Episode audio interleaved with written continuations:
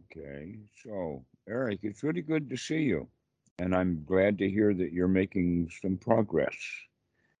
But our progress is, uh, let us say, once we get into the groove of progress, then we expect that same progress. Mhm. Right? But things are different, circumstances are different. Sometimes you're tired, sometimes you're not.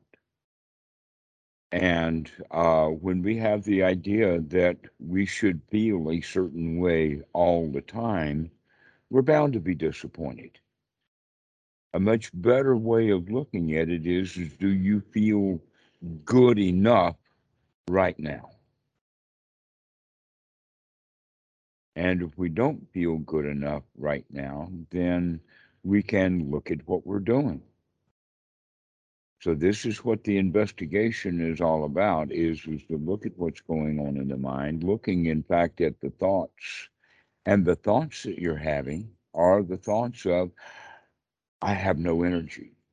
I feel tired. Right? Now those thoughts may be reflecting how you actually feel, but if you reflect with those thoughts, it will be in a cycle you think tired, you feel tired. You think tired, you feel tired, right? Mm-hmm. Mm-hmm. So, uh, even if you're tired, you can still have just enough energy or just enough effort left to change what you're thinking from I feel tired into, yeah, but I can handle it. Yeah, so what? It's tired. I'm still okay. Mm-hmm. hmm Or you can think of it from the perspective of, aha, I see you, tired thoughts. Mm-hmm. And often the tiredness has to do with the fact that we're not breathing very well anyway. So if you start taking deep breaths, the breathing itself will energize the body, making it tingly alive, vibrantly alive. But when we feel tired, then we don't feel like we've got the energy or the effort to even take a deep breath. Okay. it's um, difficult uh, to uh, have any practice at all without the knowledge of how important the breathing is, that the breathing is foundational. Um, one student just pointed out that the Buddha says is that of the of all of the bodies, the body of the breath is the body of bodies. Another way of saying it is, is that you're going to die in two minutes. All you have to do to stay alive, though, is to take another breath. I mean, that's how close to the edge we are. So you can imagine that someone is in a particular situation to where the next breath is, he's so tired or there's so much pressure on his chest that taking that ne- next breath is just too much work. What Mm, happened? But I haven't gotten to that point. Not even close. But Well, maybe you can even take a deep breath now. Yeah. I mean it's really all right. I mean, I'm talking about breathing. That's the funniest thing that I talk to students about anapanasati and nobody is doing it while we're talking about it. If you can't do anapanasati while we're talking about it, how do you ever expect to be able to practice it? I am I am. Deeper, you mean? I'm sorry, what? No, I, I was doing it, but I'm gonna Yeah. try even deeper. okay, all right. Yeah, the thing is also when I do it uh, for a sustained amount of time, uh, it becomes mechanical. All right. Well, anything that you do sufficiently over a long period of time so that you have lost your focus on it, it does but become mechanical. Not only that, but it becomes tiring. Yeah. That's why I Um, recommend students not practice for long periods of time like they recommend with the Mahasi and the Goenka system of sitting for an hour or 45 minutes to an hour, but mhm, rather sitting for shorter periods of time, recognizing that uh, uh, when someone goes to the gym and they're working out, they don't work out for hour after hour after hour until they're really, really spending years in the gym. Mhm, the first few times you go to the gym 10 or 20 minutes and that's all you need. And so that's part of the reason why i recommend that you do this more often like six times a day for 10 minutes. That's a better way of spending an hour mhm. Yeah, my, my sitting practice is, is uh, shorter as you recommended, but I still, since I work at home cleaning and cooking and stuff, I uh, I have the habit of um, playing some Tibetan bells that mark every five seconds, ring every five seconds, and I'm breathing along with that. And I mean that the it's not that the focus fades as much as the intention isn't as joyful, you know but it, it has to do with what you. in other words you're doing it because the bell says to do it you've got a new boss in the house is that right might be. well let's give this story then imagine the how much effort it takes for Johnny to take out the trash. Two different episodes. The first episode is is that mom goes into the kitchen and she sees what a mess it is, and she says, "Johnny, you've got to take out the trash. It's your job to take out the trash." He says, "Yes, mom." And he goes and he picks up the trash and he takes it out to the street or whatever. Second scenario, Johnny pops into the kitchen and he sees all that trash and says, Hey, mom would really be pleased if I clean that stuff up. And so he gets it all up and he takes it out to the road. And all their difference was was Johnny's attitude. One, he was told to do it, and the other one, he had the idea that this is a good thing to do. Okay. So we can actually have our moment by moment practice that same way. If you have a bell go off that's actually ordering you to take a deep breath, then you're going to be like Johnny being told by his mom to go take out the trash, and you're going to resent it. There's not going to be much joy there. But if you have on your own uh, uh, sati to remember, oh, that's right, I can I can take a deep breath now. I can feel good right now. I don't have to wait until the bell rings and then hate it when the bell rings. Okay, so these psychological games are dangerous if we don't know how we're doing it. It can be uh, skillful, or it can be resentful. Mhm. So don't let the bell be your boss. Yeah. Because if the bell is the boss, you'll hate it. You've got to become the boss and love it. Got it.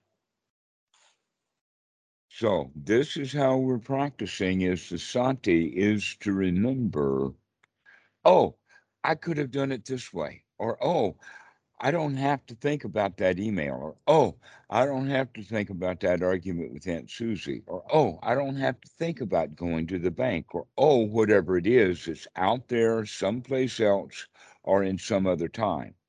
That the only thing that's really worth thinking about is what we're doing right in our vicinity, your world. And when uh, you had an argument with Susie yesterday, but now Susie is in New Jersey. Susie is not in your reality, only the conception of Susie is in your reality. She's gone. But here we go, continuing to have that argument with her in the mind, or whatever it is that we've got on our mind. And the, generally, what, ha- what we have on our mind is out of sight. Mhm. So, uh, a better way of uh, beginning to look at practice is is that if it's not here, if it's not in sight, if not within hearing range, then it is not worth spending time on. While we're sitting for that 10 minutes. Mm-hmm. Okay, when I'm talking about all of this, I'm talking about it while we're actually practicing for that 10 minutes. Because if we continue to practice this way for 10 minutes, then those kind of thoughts will begin to occur between the 10 minute times. And then you begin to build sati throughout the day. But while we're actually practicing for the 10 minutes, the thing of, it is, is that whatever we're doing, we're doing it with our immediate surroundings. Well, if you got your eyes closed, then your immediate surroundings are small. Mhm. Mm. All we've got then is our own mind and our own feelings and um, uh, our own bodily sensations and a few things like that. And if we close our eyes and are in a quiet place, in a secluded place, then we can really pay attention to what's left. This is one of the reasons why we do want to practice in seclusion, by the way, is because when we're out in the world, it's very noisy, a lot of input. And we generally go through the process of input, think, feel. Input, think, feel. Input, think, feel. Input, think, feel. If we stop having so much input for 10 minutes, then we can start um, working with the input that's left. And one of the inputs that's left is the sensations of the body, which we don't normally pay much attention to until we start practicing meditation. And when we do, generally we don't like it. Mhm. Yeah. And so we have to work on that gladdening the mind also is one's right effort. So this is kind of a little package deal, but there's only just a few things in there. and that is the, the sati is to continue to remember. Well, if we've got a lot of external input coming in, then it's kind of hard to remember. And a little example of that, by the way, is the, is the wall drawing that I saw in Washington, D.C., and it's a, uh, uh, a, a line drawing of a guy standing in a pond surrounded by alligators. He's up to his waist. And the caption is, is that when you're up to your waist in alligators, it's hard to remember your original intention was to drain the swamp.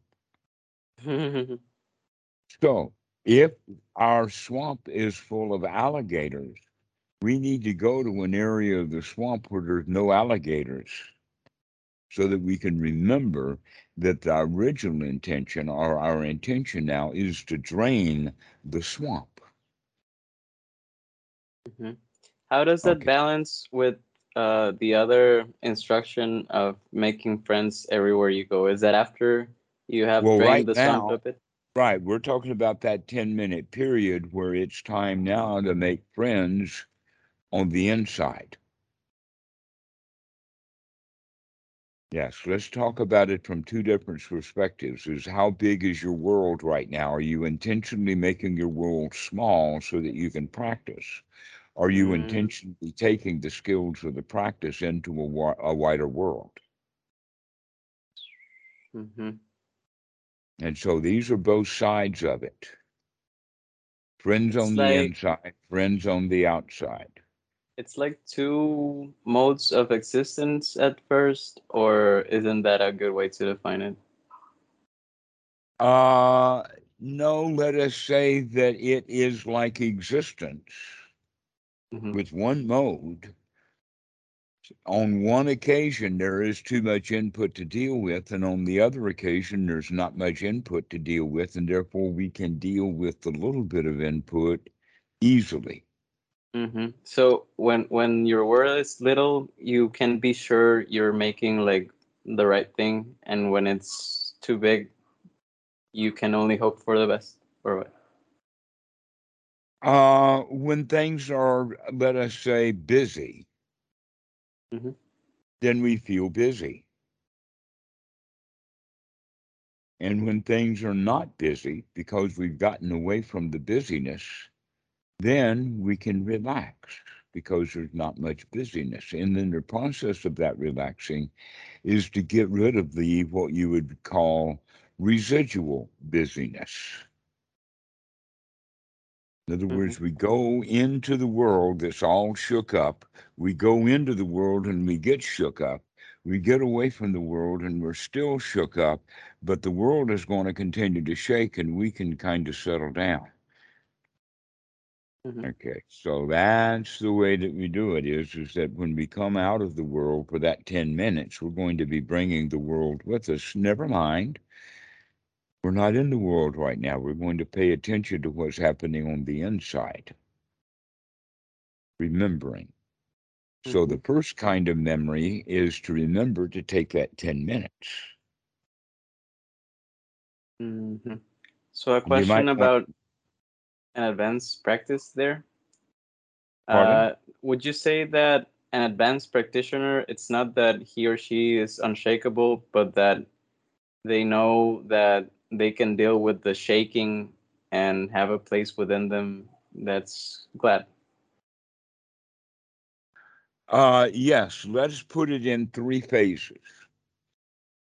Good in the beginning, good in the middle, and good in the end. Good in the beginning is being able to wait, get away from it all and get the mind cleaned out. Okay. Good in the mental means that when we come back into the world and we get shook up, that we can get back out of it very easily because we've been practicing that in the beginning. And then in the end, we can go into the world and not get shook up. But that's later later time. That each time the issue would be uh, how to deal with getting shook up. The answer to that is what kind of thoughts you're going to have. Are you going to, when you feel shook up, are you going to think shook up? Are you going to think more wholesome thoughts than shook up? Like, oh, I'm shook up, but I can handle this. That's a more wholesome thought. I'm all shook up. That's an unwholesome thought. But never mind, I can handle all shook up. I'm okay. That's a wholesome thought. Another wholesome thought would say, Oh, I can just relax and take a deep breath. I can let that shook upness just kind of settle down. And this is how we're wanting to practice for those 10 minutes, six times a day, is to get ourselves into a state where everything is okay. Shook or not shook is not the point. The point is, is are we feeling okay? Are we feeling satisfied? Mhm. That's it. Well, in order to get ourselves satisfied, we have to have satisfying thoughts. And a satisfying thought was, be, yeah, things are shook up, but I can handle that. At least I'm looking at the shook up rather than just being shook up. Mhm. But in fact, that's a way of thinking about it also is, is that the shook upness is there. But we don't have to be shook up just because shook upness is there. We can just look at it and say, uh-huh, I see this shook up mind. I am not shook up, but the mind is. Okay, and so we can also say it like that is, is that most people will say on occasions when they're angry, I am angry, I'm frustrated. That's all shook up, right? And then we can recognize no, the body is agitated, the body is shook up, but the mind can be stable. And the mind can have unshaking thoughts like settle down, everything is okay, taking a deep breath, and then the shook upness goes away. Okay. Now, the thing of it is, is that when there is a lot of shaking and a lot of shook upness going on, another way, by the way, of talking about it is noise. That a musical note has a frequency that's maintained and it sounds pleasant to the ear because it fits in with the last part of the note, that it which starts the note and continues along. That in fact, when a singer is singing that high pitched note on tune and continues to sing everybody gets kind of amazed. Why? Because the point is, is that our life is noisy. It's shaking. So we can think of then when there's noise in the mind, there's going to be noise in the body. When the shaking is in the mind, there's going to be shaking in the body. And when there's shaking in the body or noise in the body, there's going to be shaking in the mind. And they're going to be doing this together, all wrapped up together. The point is, can you remember to say, aha, it's not me that's shaking? And that's a new thought. That's an unshaking thought. So we begin to have unshaking thoughts. Now, also, you use the word tired. If things are not shaking, if things are not heavy, then it doesn't matter whether you're tired or not. Tiredness is relative. That in fact, if there's a lot of shaking going on or things that are carried or heavy, then the feeling of tiredness is because of the heavy weight. If we put the weight down, then we don't feel tired after that. Mm, I didn't quite follow you on that one. Okay, tiredness is relative. Yeah. If you are tired and there's nothing to do, then the tiredness is irrelevant. Hmm. Doesn't mean anything. But if you've got great big heavy things to pick up and move from here to there and you're tired, you don't like being the tired because it's interfering with doing the job that you want to do, this moving heavy things. Okay. And often we're trying to move heavy things in our mind, like a boss or maybe a US government or maybe a political party. I mean, we, we pick up very heavy things and try to move them around. And when we feel that we can't do it, that's when we use words like tired. Okay. Mhm. Always a good example of this would be going to the gym. The beginner is going to the gym. He's not going to be able to keep lifting weights for 5, 10, or 20 minutes, nor is he going to be able to lift heavy weights. But if he goes in and does a few reps, a few, until he gets tired, and then he stops. A lot of meditators will say, Well, I was okay in the beginning of the meditation, but then I got tired. Well, that's normal. That's why we don't want to sit so long, hmm okay? Because In we get in my tired.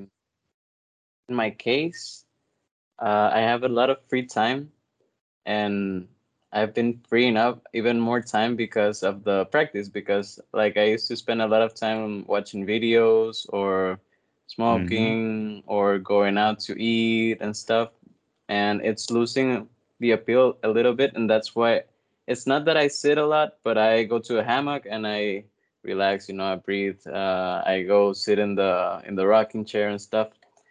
Okay. Uh, if you don't uh, advise practicing a lot at the stage I'm in, then like what other wholesome way to spend the time uh, could there be? Like more socializing? Um, actually, uh, we could talk about it in the sense of uh, talking about Dhamma with others, like calling me right now, is as good as much of your meditation would be. And also, we're, uh, we're working on building a community of Dhamma friends. Now, a community of Dhamma friends is exactly what is referred to as Sangha. And as you probably heard, Sangha is uh, also referred to as part of the triple gem. The Buddham Saranam Gacchami, Dhammam Saranam Gacchami, Sangham Saranam Gacchami. Um, that community of spiritual friends is what Buddhism is based upon. And yet, uh, and that's all over Asia. And yet, in Western Buddhism, because of the individualistic way of uh, thinking, everyone thinks that I've got to practice all of my meditation all on my own. And so, uh, if you actually spend time with others who uh, have the intention of talking Dhamma, then the two of you or the group of you uh, can share like that and spend that time in the Dhamma. That in fact this is part of the path uh, for the beginner is to become more and more curious, more and more enthusiastic, more and more eager for the Dhamma until the Dhamma becomes more important than any one other thing in life. And then it becomes more important than all of the other things combined in life. It becomes the number one item. Okay. And that when it becomes the number one most important thing in your life, a uh, bit more important than all of the other things combined, then this would be a good definition of the fruit of Sotapan, especially if it's got that delight and the joy, because we're eager for it, that we're not devoted to it, we're not, uh, let us say, determined for the Dhamma, but rather we're enthusiastic. We're thrilled by the Dhamma. We Something get real. great benefit out of it, and we know it and we like it. Okay. And so it has that great joy that's built in with it. And the way that we can accumulate that and build that up is by sp- speaking with others who have the same intention to share the Dhamma together. Okay. Uh, and so we're already doing that on Skype now. There's uh, a couple of Sangha groups. Have you, uh, are you uh, seeing some of the stuff that's coming from that? Yeah. I I briefly uh, skimmed through your message and it looked like something messy. Yes, so that would be the answer to your question, Dan, is, is that when you're not actually practicing on your own mind, as I breathe in, I breathe in joy. And as I breathe out, I relax. You can go on to Skype and share that with others as well as hear what they're they're saying so that we keep each other focused on the wholesome. Sounds good. Yeah, I, I've joined some some Friday calls and it's nice. So those are the two sides of it. One is what you're doing in seclusion. We can intentionally get ourselves in seclusion to cut down on the noise. And then we practice to get the noise out of the mind, get some stability. So now when you're going back into society, you've got a choice. Are you going to go into society that's wholesome intentionally? Are you going back into uh, society at large? Because society at large is generally unwholesome.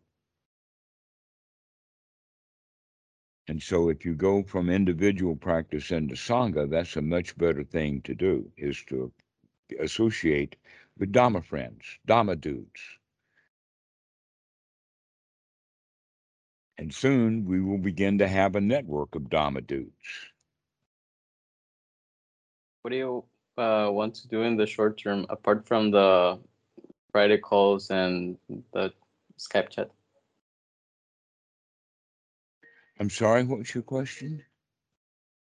Um, no, is this is there anything that's coming up in the short term, um, like new to the project, or um, for now it'll just be like the Friday and, and weekend calls and the group chat and Skype? Right. The whole point of uh, the project is to develop Sangha. Mhm. And that um, in the beginning, the idea was let's get the organization of Sangha together, when in fact, the people who were doing that organization didn't have Sangha yet. So we really Mhm. need to get the guys going so that we've got a group of people who are really working together and dedicated as we take on more and more of the project, which would be reaching out to Dhamma teachers and and um, uh, trying to connect Dhamma teachers with students as well as uh, on an advanced level. Um, let us say in the middle, where someone really wants to devote their life to the Dhamma where Dhamma becomes more important even than eating.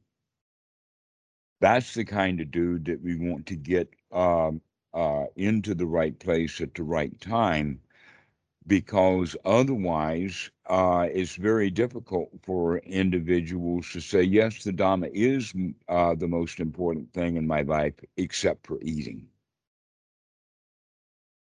Yeah, we all need social support. well uh the question is do we have the wisdom to get it easily or do we have to fall back into the society's uh, mentality if you don't work you don't eat Yeah. because if you make the dhamma a work in the sense of uh, source of income then you're more interested in the source of the income than you are in the dhamma That's Mhm. what happens to psychologists, that the psychologists wind up needing their clients. Why do the psychologists need their clients? To pay the bills. Right, to pay the bills, exactly. Well, if the psychologist had no bills, then he could really help people. Yeah. Okay.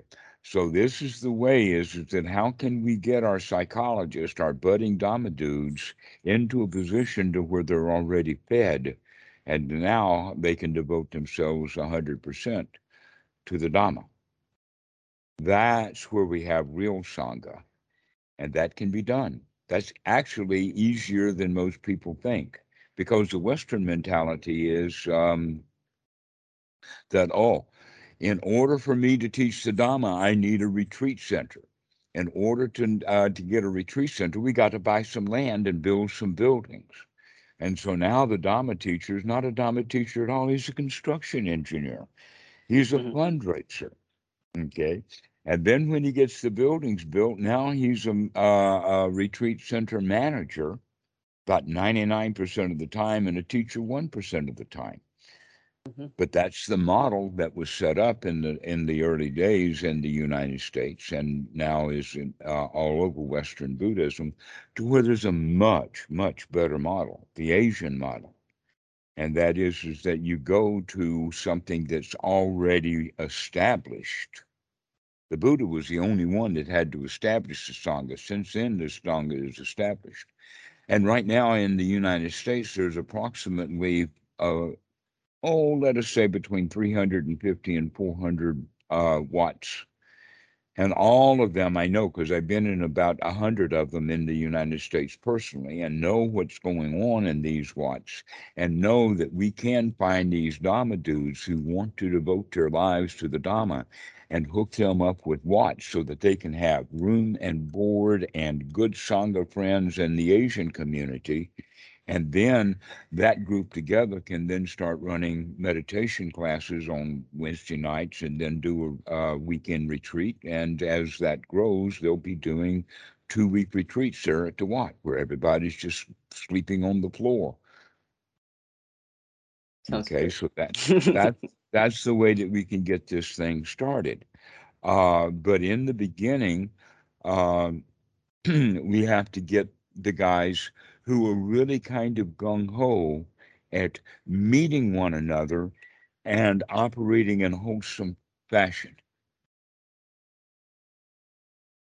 And so that's what we're doing with Skype and with Discord. We're just getting groups of people together that are, becoming really good friends, even though we've not been in contact with each other. But that's also not necessarily the case because we've already had, for instance, um, another Eric, he spells his with a K, uh, has been, uh, we call it uh, proof of concept that he's been more more than six months in uh in the Wat, and then also he and Keyshawn Keyshawn took a vacation and went to Washington and met up with uh, with Eric, and then they met up with uh, Robert, and so we've had uh Nice. three Sangha guys in the woods together, and they're still now really good friends, and so we've got that as a core, but others are growing around it and so we've got uh, um, and so i would really invite you to uh, start posting and uh, um, sharing your dhamma experience and sharing your problems too so that those guys will jump right on them the way that i do with great joy okay, I will. so those are the two areas then one is is to spend 10 minutes six times a day making friends with yourself Mhm. Relaxing, enjoying, rather than having it set up the way that you have that every five minutes the alarm goes off and then, oh no, here it comes again. Yeah, it, it wasn't bad, but it wasn't good either. No, it wasn't good because of your your attitude. You see, all of the effort was put in when you set the alarm. hmm Where is the uh, the effort, uh, the right effort when the alarm rings? It's not there.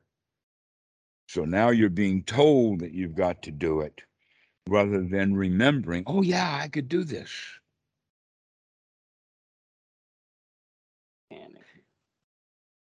In fact, these are the uh, almost all of the apps on cell phones, meditation apps of this kind of thing, has that kind of issue that Mhm. they have random bells ringing and people are supposed to stop what they're doing and have fun.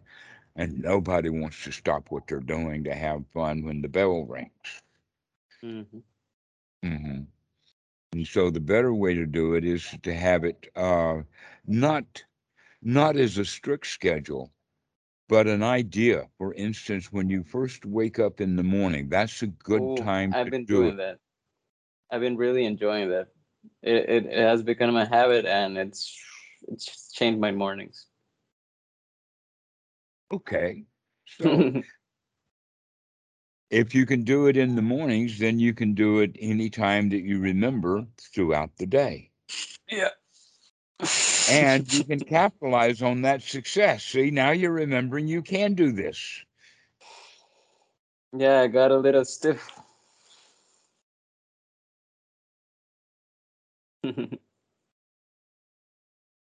yeah. So, does that answer your question? I think that we've gotten a pretty good handle on this for you Yeah, to yeah. get back to the practice of, oh, yeah, that's right. I can just gladden my mind. Yeah, I don't have to worry about any of that stuff.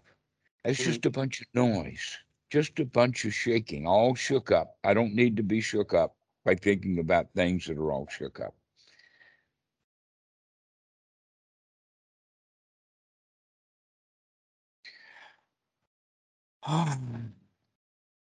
Eric, it's been really good to see you again.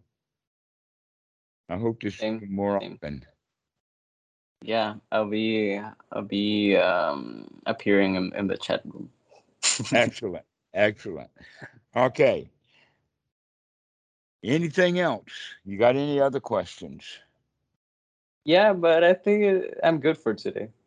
Okay, great. Then we'll save it and do call another day and we'll do it again. Yeah.